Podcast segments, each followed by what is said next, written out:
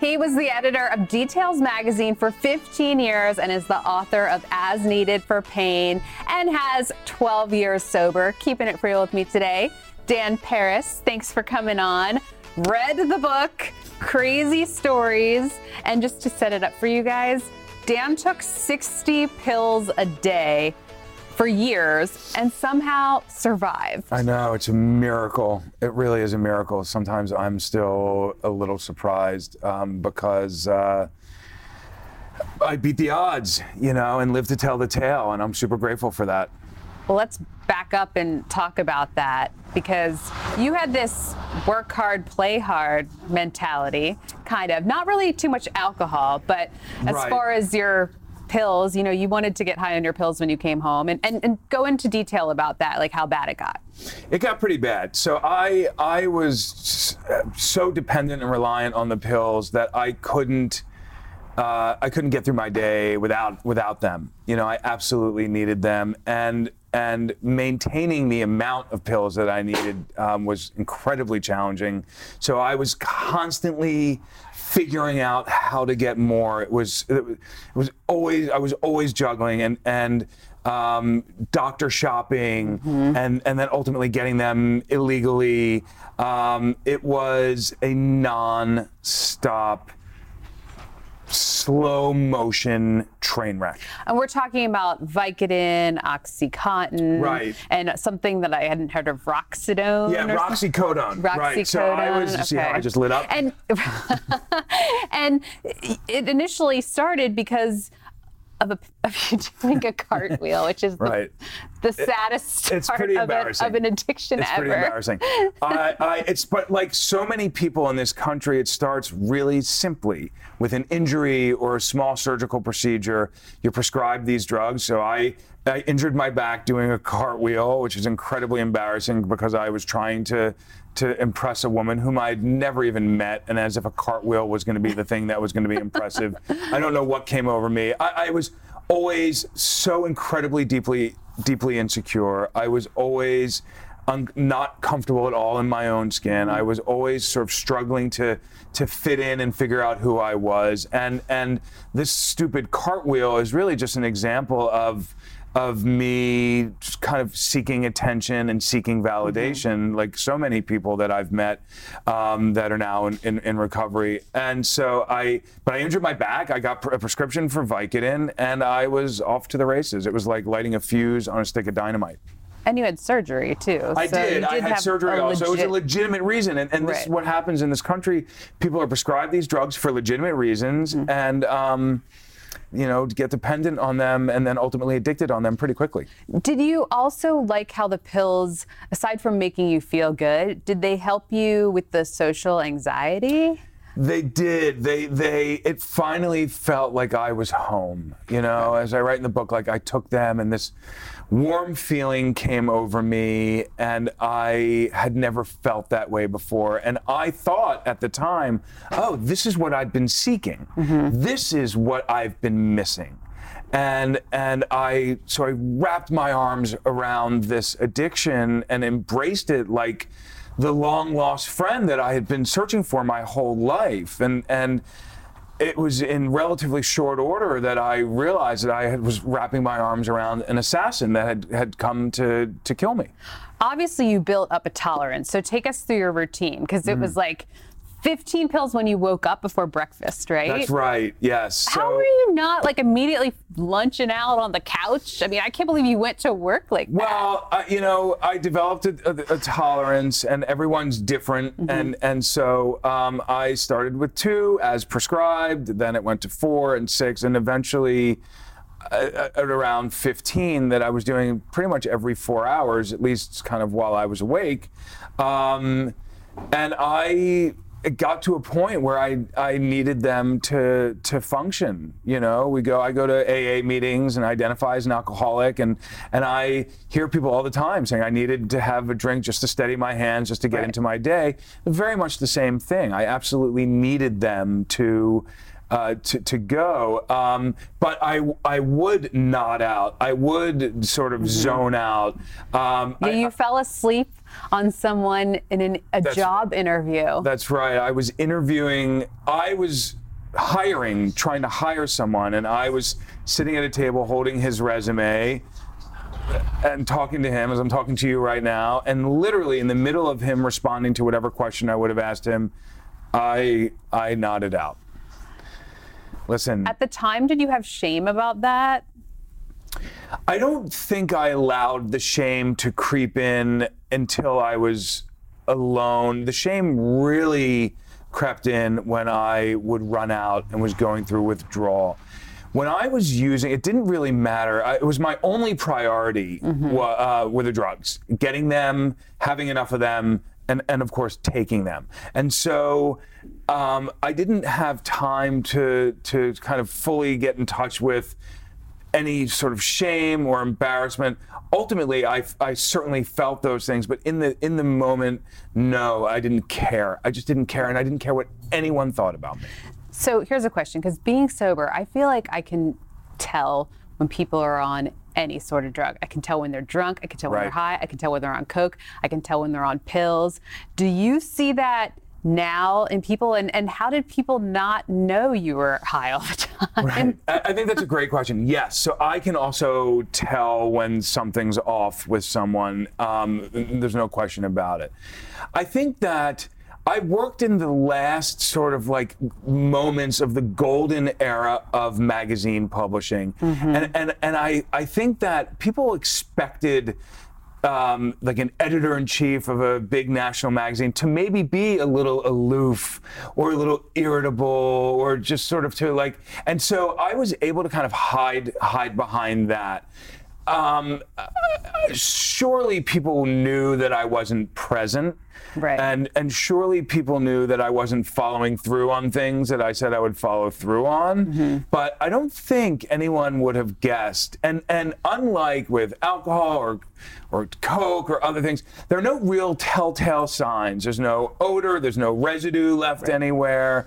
Um, you can kind of do them almost rather openly in front of people. Just I have to take my medicine, and and I would do that all the time. Right. You know, and so it wasn't anything there weren't behaviors with respect to usage that were out of out of the ordinary. Surely, if someone falls asleep while they're in the middle of talking to you, that that should send up a red flag. Well, let's talk a little bit about some of the physical things you were going through. Well, first of all, how are you not constipated? Oh my God, Courtney, you you had I was I was. That was not in the book, I but. I've had people on here say I couldn't go to the bathroom anymore. So I, I actually had a whole chapter in the book dedicated to it.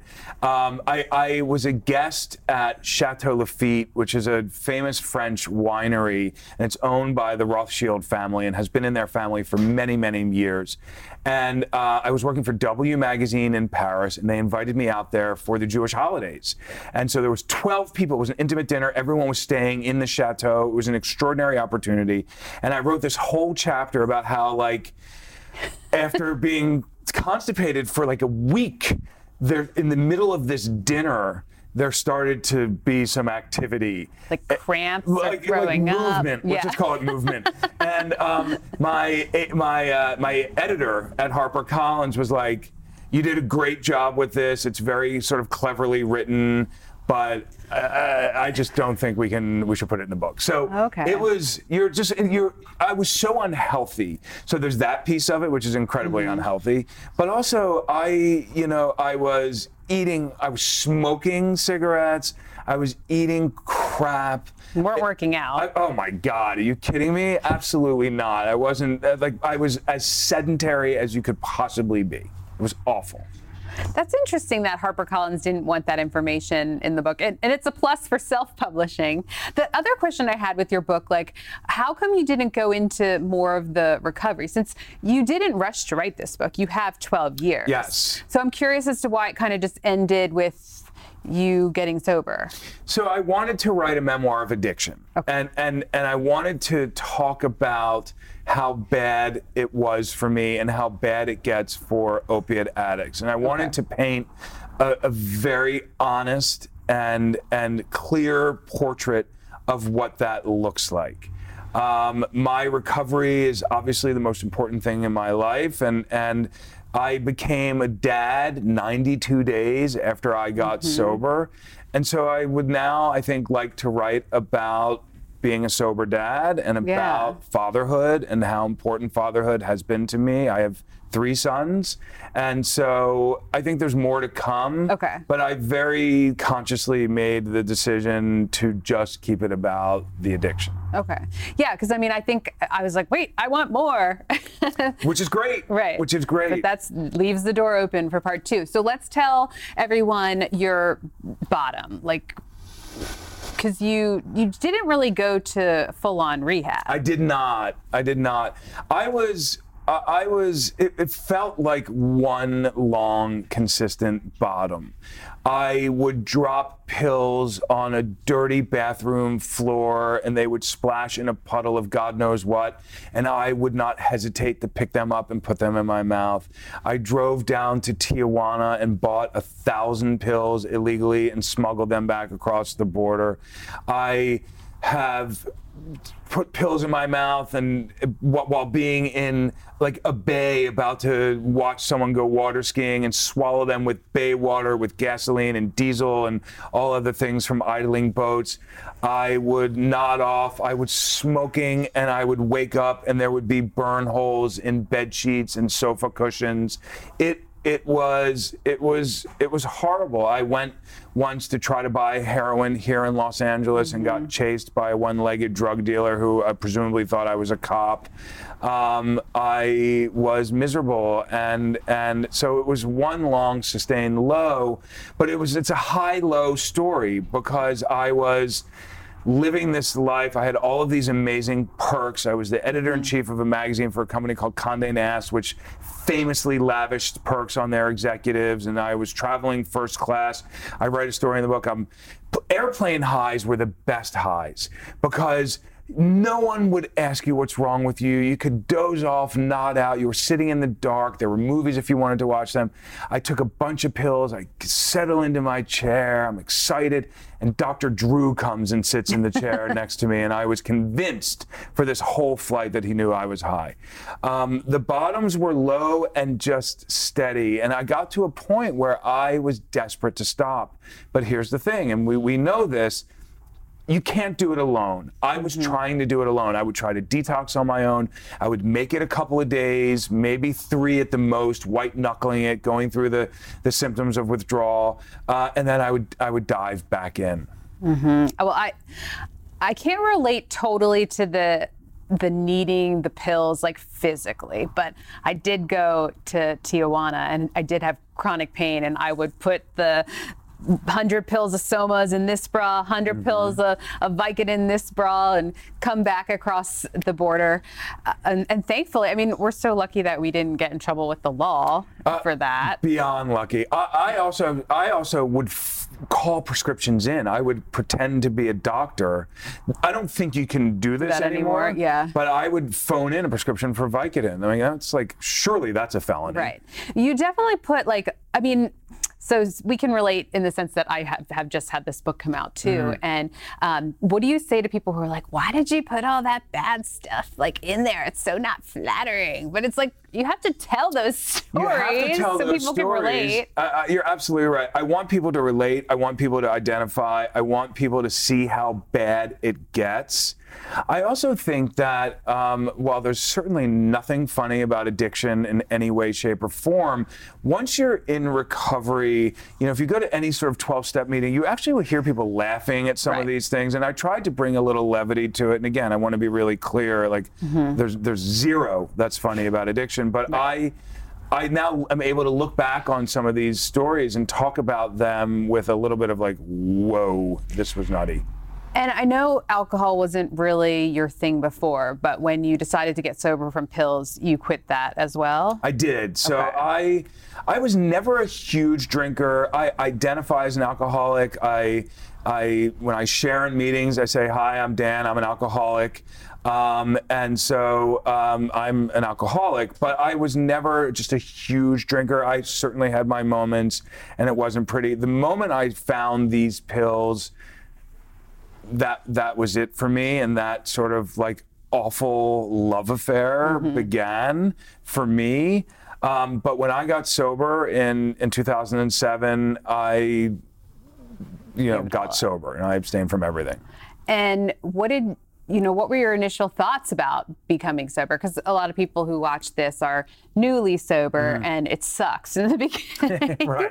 it did for me, anyways. So, g- give them hope. Or what did you go through? You know, I was so ready to be sober. I it, I knew that I was going to die otherwise. I OD'd a number of times, and it's tr- just truly a miracle that that I am here to tell this story and to talk to you today. Um, keep coming back is what I would say. You know, there's so many trite things that, you know, slogans and things that we hear in recovery. One day at a time, keep coming back, wait for the miracle, all of these things. It's all true. Um, and so I think you, you just like fake it till you make it and keep coming. Go to a meeting and um, let your feet take you there because it's incredibly, incredibly important. You can be miserable. You may even still be drinking or, or using while you're doing it. You know, just go to meetings, Yeah. listen, and get your hand up and speak honestly. And yet, there's so much taboo about talking about it in radio, TV, and, Yeah. and film, and press, and internet, and all that. And I, I really like hate that. I, you know, I, I try to talk about it in a very general way, but I think that there's so much from a 12-step meeting and the 12 steps that everyone should be doing in their life. I do too. I wish we didn't have to keep it such a secret. I do too, and I try to be very general about it. I, I mention it at the Right. very end of my book, but want to be very respectful to the program. I think the the, but I think, I think there's such a stigma associated with alcoholism and addiction, mm-hmm. and and op- programs like this and others. I think are, are helping normalize that. One of the reasons I wrote this book was to help destigmatize Right. opio- opioid addiction to help explain to people what it looks like. And now, look, my uh, uh, mine is just one story, you know. But this this addiction will impact anyone and everyone. I happen to be a media executive. It can be anyone. It's the great equalizer. It, tr- it truly is. For sure, and and I sh- um, relate with you as well that I feel like my children, because they came very early on in sobriety. I was pregnant at eight months sober, and I feel like they are the blessings of sobriety. And obviously, you want to be. It's so great you're going to be a present dad for your three kids. I am, and my children have only ever known me as a sober dad, and that is the great blessing of this program for me and of my sobriety. And so um, I am super present for them, but I.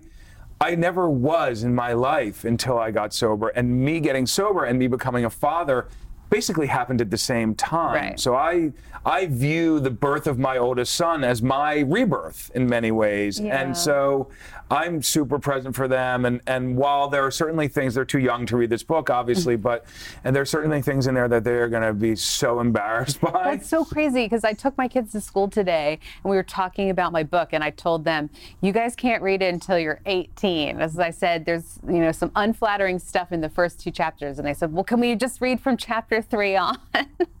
yeah, my- but the fact that you had all these stories in there, like you're present now and their whole lives, like just this was a part of your history from back then, and That's right. and- this has been my journey to to fatherhood, and um, which is why I think I would really like to write about fatherhood and Mm-hmm. and kind of wrap recovery into that. Because there are days where your kids are on your nerves and you're like, ah. Oh, listen, I, I, I'm I'm hardly a perfect dad. You know, there's no question about it, and I get annoyed by my kids. You know, just like any anyone does. But um, I, I, it's the greatest joy I've ever Mm-hmm. known. You know, but yeah, there are things in my book that they're going to eventually read also maybe when they're 18 Right. um, that they're going to just be like oh man did you have to write this Um, did your mom read it?